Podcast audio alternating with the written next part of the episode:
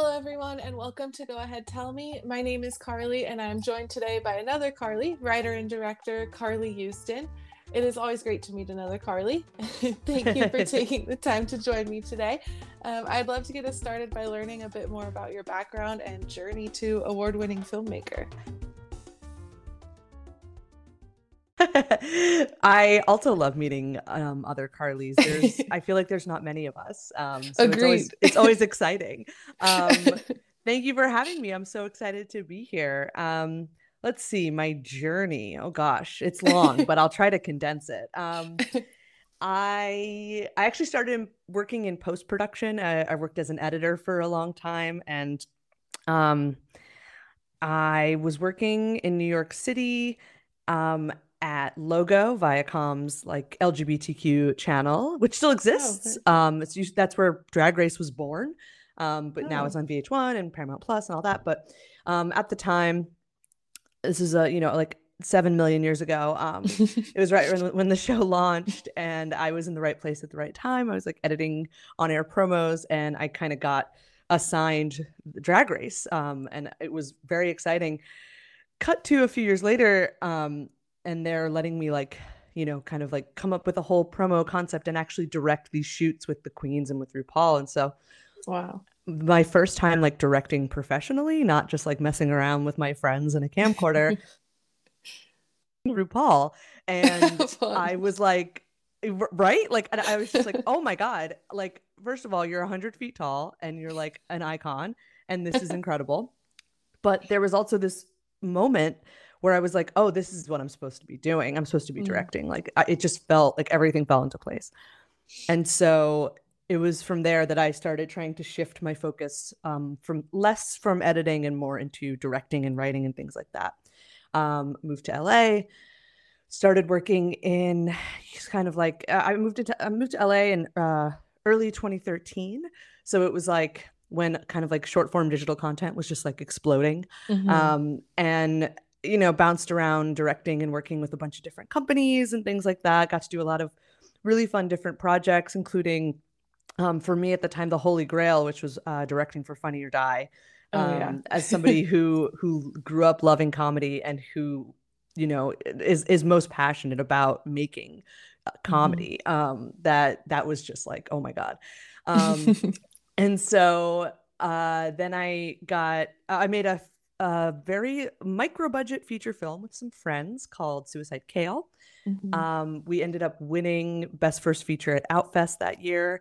And wow. from there, things I, I was like, okay, I'm I'm like really gonna do this. I'm gonna try to really like make this shift from like working on on the digital side to like trying to get really into like film and television as a director, as a writer.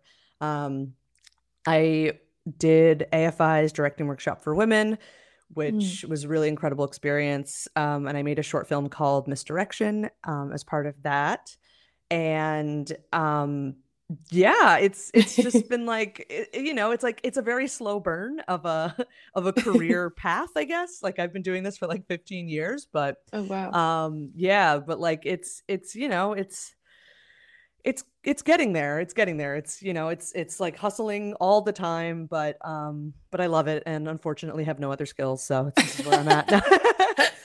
And hey, then, this is a great um, skill to have so. you know it's okay but like and then along the way um had the opportunity to write comic books and so i have a couple uh, like graphic novel series yeah, published by boom that. studios yeah it's I grew up like hanging out in comic book shops uh, in like middle school with like because I had no friends, and so it's just like it, it never occurred to me. I didn't understand. You know, you're a kid, you don't understand that like no, no, you don't need to be able to draw. You just need to have ideas. Like you can you can exactly. you can work in this medium without being an artist, and I cannot draw at all.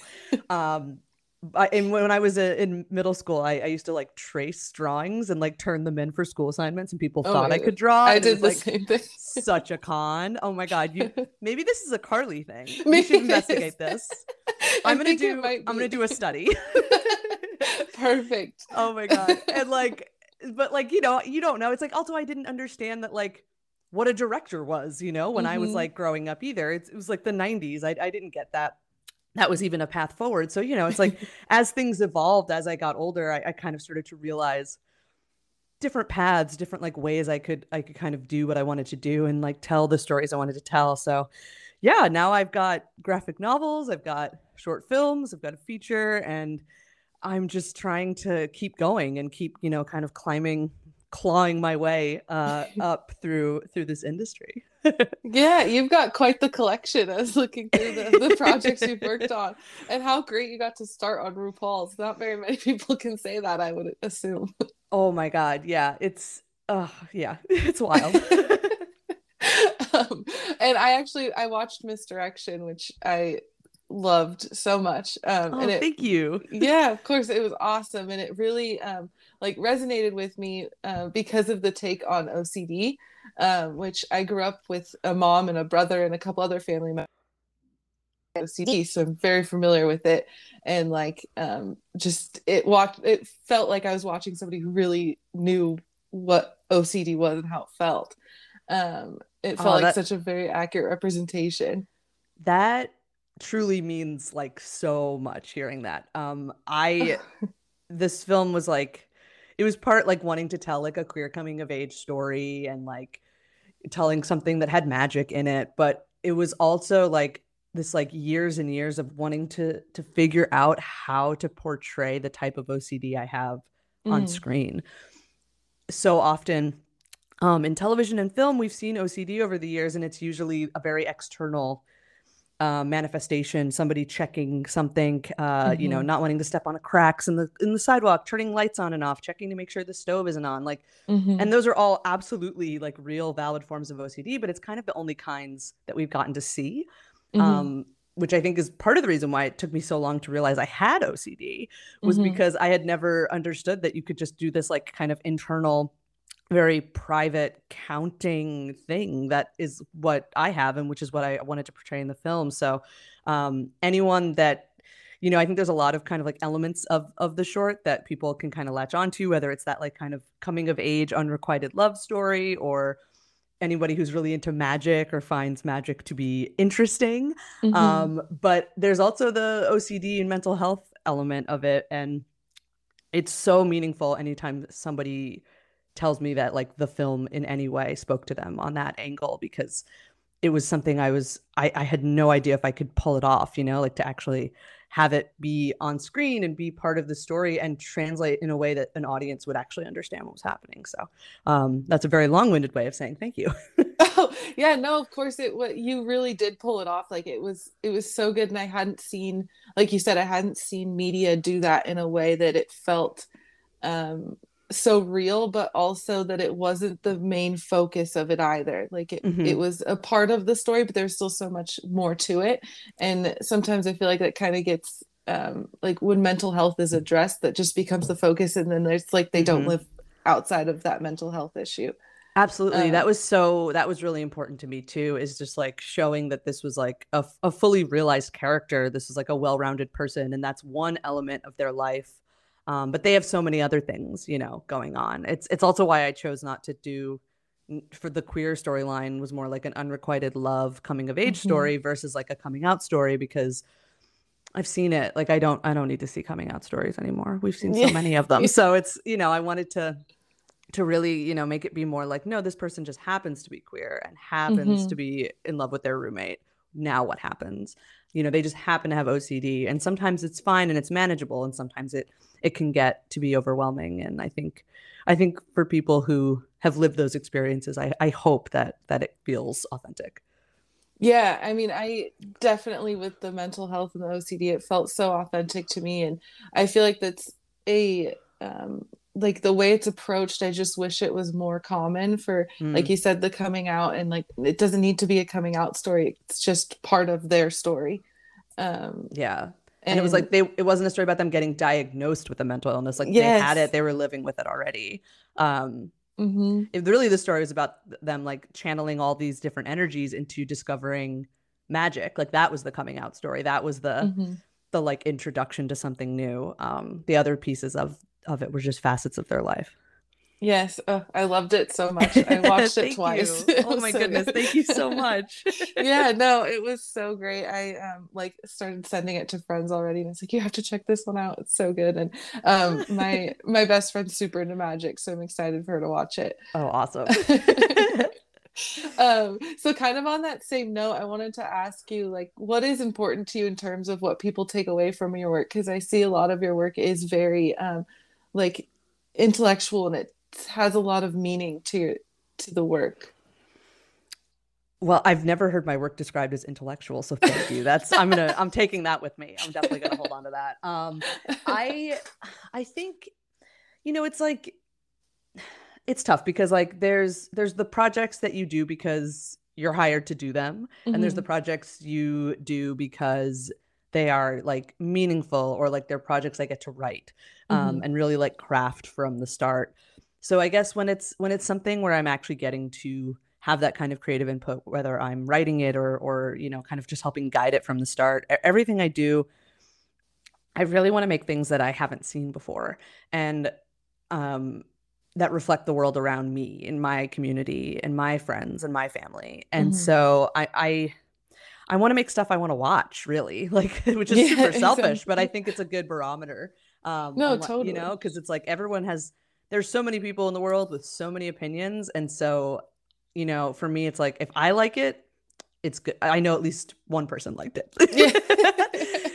So i think and a lot of my my stuff especially the graphic novels and i think misdirection too they have like you know they're they're about like like teens. Um mm-hmm. and that's really interesting for me. Like i grew up on like teen comedies of the 90s and so mm-hmm. that is such a like intrinsic part of my love of storytelling and so I really it, it's like I I want to make the things that I wish I had as a teenager that could have helped me in my coming out process or help me just figuring out a path forward in the world. And so I guess I want people to I want an audience to take away from anything I've I've made just uh maybe a, a, the ability to see themselves um mm-hmm. especially people who haven't really had that opportunity too much um that that's that means everything that means really means everything to me um i'm drawn to comedic stories of course uh queer mm-hmm. stories stories about you know not straight cis hetero white guys like i i yeah. just I just really kind of run screaming in the other direction. Yeah, we've seen because we've seen it. Yeah, exactly. so I I'm not as interested in. I'm not even interested in watching things like that. Like Mm-hmm. Although I would say something like Ted Lasso kind of uh, that that snuck by because it's so good. But um... oh my god, that's so funny you mentioned that because last night we were talking, or my friend was like, "You guys need to watch Ted Lasso," and my boyfriend's like, "I haven't wonderful. heard anything about that." He's like, "Nobody's told me to watch that before," and so I'm gonna be like, "See, my friend said it, and now another Carly said it." So we got yeah, and. It. I, I, think a Carly recommending something to another Carly holds a lot of weight in the Carly community. Um, no, it's so good. I was just started. I was just getting into the second season last night, actually, and I was just like, oh god, this show is just like absolutely delightful. Um, but anyway, um, yeah, I guess I hope people take away th- just like the ability to see themselves reflected back to them on screen because it's something I still search for and mm-hmm. have a hard time finding. Um, and so if i can provide that especially for like teens like young adults um that that's that's just thrilling for me. That that means everything. Yeah absolutely. It's a i've talked to quite a few filmmakers over the last few months and that's something that i can tell filmmakers are really striving for is to change like what we're seeing all the time um, and wanting to um, provide a like different perspectives so that we can relate more to what we're watching on tv it doesn't have to be a fantasy or a movie doesn't have to be like completely out of this world and unbelievable. Um, right and so on that note i was going to ask you like what are some changes you're hoping to see in the film industry over the years? And as you're a part of it um, what changes you would love to be a part of with the film industry?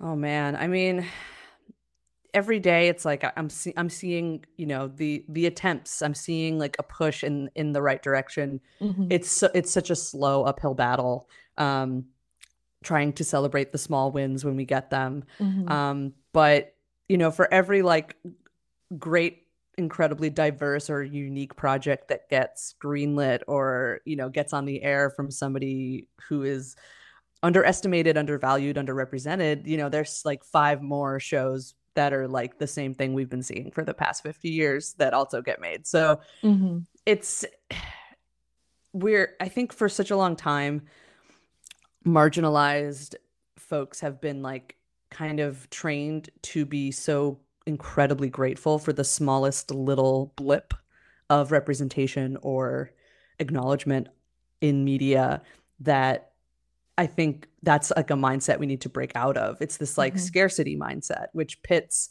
all of us against each other. You mm-hmm. know, it's like, oh, this network is developing something queer. Well, they can't have anything else queer. It's like, that's yeah. not true. And that's just pitting people against each other unnecessarily. Like, I think w- there's this kind of, we're in this really incredible time right now where there is so much content because there are so many platforms and places that are that need to fill you know like a, a slate so there are so many opportunities for things to get made that were not getting made even five years ago mm-hmm. and on the mm-hmm. one hand that's incredibly incredibly thrilling and getting i just want to be a part of it i just want to get to work on shows that are exciting to me and, and films that are exciting to me but on the other hand those the same gatekeepers that were there five years ago are generally still there and so mm-hmm. there's still that same barrier there's still that same scar- scarcity mindset that i would love to see everyone be able to break out of and i don't it's tough to know how that happens you know it's like maybe it's just time maybe it's like you have to see that thing when you know when you're letting creators and writers and directors who have not done you know a billion projects already when you're letting people have that chance like seeing that it's financially successful because at the end of the day it's a business and these are huge mm-hmm. companies that need to make money mm-hmm. but you know i i hope that we can kind of chip away at that that mentality over time and and maybe replace some of the gatekeepers with gatekeepers who have they're always going to be gatekeepers um you know it's that, that's just the nature of this business and so but if we can start to maybe swap out some gatekeepers for people who have a maybe a broader perspective on the world and mm-hmm. um, are more int- are more excited about you know up up and coming people who have a different voice and a different perspective and can kind of create things that we haven't seen before i mm-hmm. think that'll be that'll be when things really start to to go in the right direction. It's like it's very Paula Abdul. It's very like a step forward and like two steps back. Like I feel like that keeps happening over and over again. Um, yeah. It's like every time we make like you know like somebody amazing and cool gets like a project greenlit, then like something stupid happens on the other side. Of things. So it's it's you know it's it's like this very slow crawl, but mm-hmm. it, it definitely feels like things are at least a little a little bit eh, going in the right direction. Um, but I I just I just want to be a part of it. I just want to mm-hmm. I just want to be able to tell the stories I want to tell and be able to help support other creators and filmmakers who want to tell the stories they want to tell, like help bring people up around me, like whatever I can do. You know, if I get my foot in the door, I'm going to try to blow that door wide open. And so that's that's how I approach all of this because it's it's tricky, you know. It's yeah. a tricky business. oh my god, yeah, I can't imagine and I feel like the change really needs to happen almost from like the top down. Right, um, and it's hard to do that with the exactly. same people in charge um, because they're really the ones who control everything. There, there's mm-hmm. only so much you can do on your own. Like and th- and there's so much more you can do on your own right now than there was 10 20 30 years ago right. you know you you there everybody kind of has the ability to make something and get it out there to an audience using social media. Like the the barriers to entry are much less uh you know uh, or wow i can't think of words. The barriers to entry are less than they used to be right. um, though even that requires a certain level of privilege to mm-hmm. be able to have the equipment and means necessary to make something on your own and the time necessary to devote to it um, without you know necessarily getting paid so right. there's you know you can make things on your own you can get your voice out there which i think is so important but that's o- there's only so much you can do until like you know you want to level up you want to get to a larger audience you want to get paid to do what you're doing if you want to be able to actually make a living and and like you know be be fairly compensated. And so, in order for that to happen, that's when those gatekeepers and those huge companies are kind of crucial. And, you know, they need to they need to just open their minds a little bit more. They're starting to, but yeah. you know, it needs to be a little more meaningful and there needs to be a lot more follow through. Yeah, exactly. Um, it's interesting, like that they are getting better, and I, we can see it in the content and some mm-hmm. of it mm-hmm. that we get in the mainstream media. Um, but like you said, it's a business, and I feel like on one hand, it has to be more profitable to start sharing more content that's more relatable to more people. In my mind, it just makes logical sense that if you're creating content that the people want to see and you have a wider range of audience, like it it would just be a no-brainer. Absolutely. And and the data supports it as well. Like all mm-hmm. the studies that have been done, all like the studies like I I need to like pull them up. I, I don't want to like misquote anything, but I've read so many studies where it's like it just is so obvious that it's like also a smart financial and business decision to be right to be doing things like this. So it's it's you know, people just get stuck in a way of doing things and people are they can't see the, you know, forest of the trees or whatever. So it's it's getting there, but it's it's very slow. But I agree, kind of a no it has been quite like the um it's been very refreshing talking with different filmmakers and seeing people that are making the like steps toward more inclusion um, like yourself. And it's because I, I wanted to be a part of the film industry for so long. I went to film school and everything. Um, but it's so hard and it's it's such a hard journey. Um, mm-hmm. like you mm-hmm. said the financial aspect of it is so difficult. Um, and so people like yourself who've been able to do it and are trying to make a difference with their work is really really cool to see Oh, thank you. It's it's just a constant constantly hustling, constantly grinding and constantly dealing with just massive rejection. It's but like the lows are low, but the highs are so high mm-hmm. that I just that's what I just keep reminding myself of. Like when I, you know, when I I get to when I got to like create graphic novels i was like oh my god this is amazing. Like i'm gonna i'm not gonna waste this opportunity. And it's it's that's what it is for me. It's like doing whatever i can to get there and then just making like getting the most out of it for myself and and putting the most into it for an audience as i possibly can. Mm. yeah and it comes through in your work too. I was um, i didn't get to watch the whole thing but i was watching um, clips of Suicide Kale and reading about that film as well. And I kind of wanted to ask you for my own like interest um, about the process of that film because I saw that it was done in like five days. Um, and it just seemed like such a cool process that and that was one of your first projects, right? Yeah, it was my it was my my first and only feature. Um, it was a collaborative uh, experiment with my friends really is what it was um my my friend Brittani Nichols came up with the concept. It was it was we had all seen, we, it was the summer that Tangerine came out. I'll start there. Oh. Tangerine had come out. We all saw Tangerine. We were blown mm. away by not only what an incredible film it was, but the fact that they shot it on iPhones. Right. That was really interesting. It was very like, you know, they made it for like what, like a hundred thousand dollars. Like, I mean, that's such a low mm-hmm. budget for a film. Um, and so it, the the conversation in our group of friends became like, we have a little bit of free time. Like, none of us are particularly busy at the moment. So what what excuse do we have to not be making a film?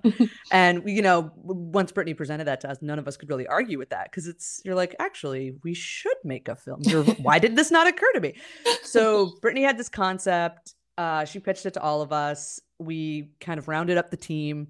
Um, I directed, edited. Uh, my wife Robin Roemer is a photographer and producer. She shot it. We shot it entirely on DSLRs using wow. just natural light.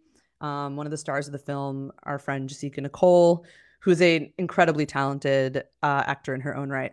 Mm-hmm. She uh, she's like, let's shoot it at my house. Her house is just sort of like already kind of art directed beautifully and has a lot of natural light. So we're like, okay, we can do this.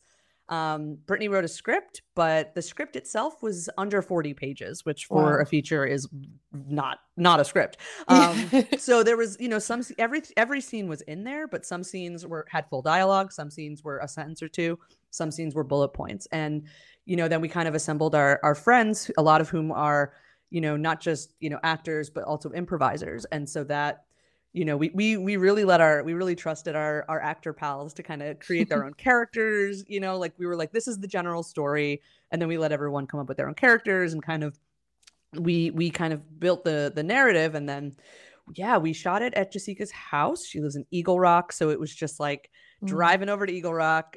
We would shoot eight hour days um, because you know real real talk we we all live lives you know we wanted to like not be you know this whole like what 12 14 16 hour days you don't need that. You don't need to do that. You can just do eight hour days. Um, we shot the film essentially in real time. The story takes place in real time. So we tried to just kind of keep it really naturalistic. Um, there's definitely things i would go back and do differently if i could but i also think that you know it's not like anyone was giving giving people like us money to make a film like this. It's we call it mumble queer. Um, like uh mumblecore like the duplass brothers kind of uh, okay. inspired inspired that idea oh, i love um, the duplass brothers oh yeah absolutely and so you know it was just like two couples having lunch and and kind of like this character study in like kind of these relationships falling apart and evolving um mm. and we it was five days eight hour days and we went into it like okay look at the very least, we all got to hang out. We got to make something. We got to learn. We got to kind of flex these different creative muscles. It's not like we had anything else going on these days. um, and that's and and like you know maybe we make something i'll edit it and like maybe no one will ever see it maybe it'll be a thing where you watch it and you're like this is only funny to this group of people that made this film you know like a thing that you cannot that can't exist outside of that because nobody would care but we watched it and we're like, actually, this feels like maybe feels like a real film. Like, did we did we do this? Did we pull this off? we started showing it to other people, and they were like, yeah, this is a real film.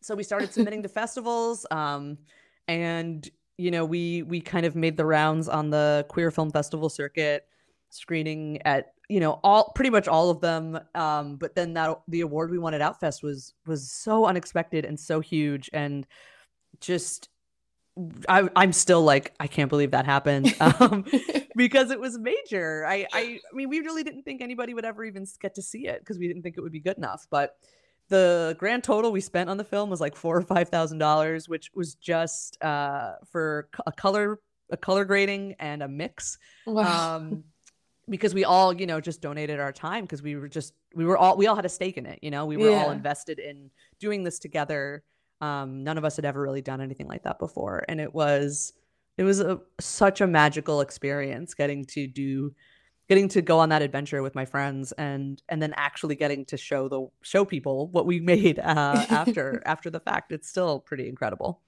Yeah that's um, i'm like a lot of loss for words because i as you're saying this story i was like wait it won best first feature i'm pretty sure like i read that somewhere. It and did. so and that's just incredible and it's so inspiring to like someone like me who's wanted to make film but always has an excuse not to.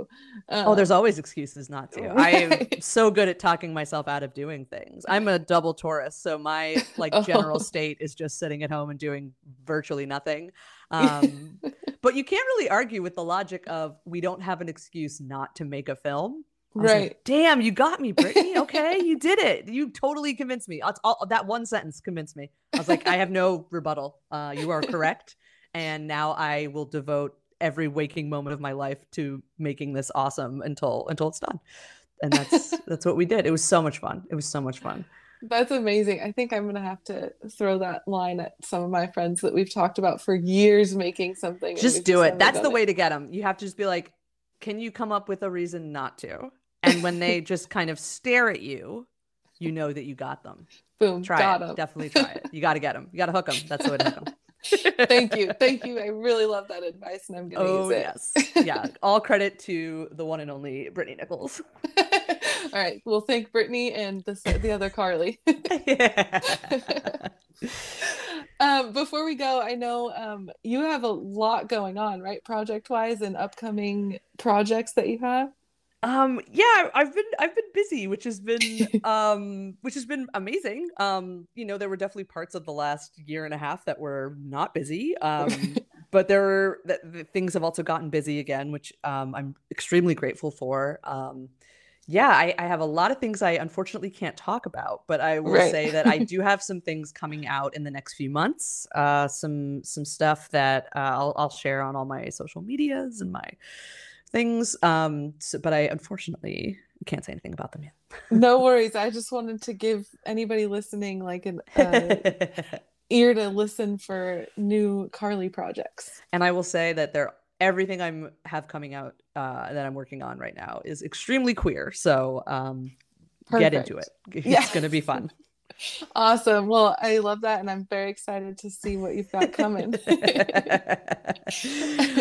I'm just excited for like to start releasing things that were made like nine months ago. You know, it's just so crazy. like the, the timeline that things have been on has been so I mean, like things always take a long time in this industry from like mm-hmm. when you have an idea to when it's actually out there in the world. Like it can just be years and years. But right. um, with with COVID and and everything that's been going on, um, it's it like the the kind of the timeline for things has been so screwy. So um, right. I'm just like, oh my god, I can't believe this thing I shot like last year is like actually really going to be out soon. Um, so it's it's really exciting to kind of get to finally put these things that I've been working on out into the world. So I, I hope I hope people like them, but if they don't, just don't tell me about it and I'll be fine.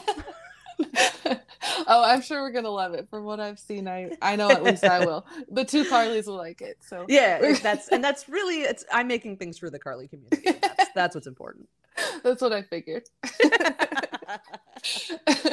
well, thank you so much for joining me. It's been a blast talking to you and um, learning about your process and journey. And um, I'm sure everyone listening is going to love it as well. So thank you so much for being here. Thank you so much for having me. Um, I, I love talking about myself and I love talking to other Carlys. So this was perfect. Thanks to everybody listening. Be sure to follow Go Ahead Tell Me on Instagram and share this episode with your friends. Talk soon.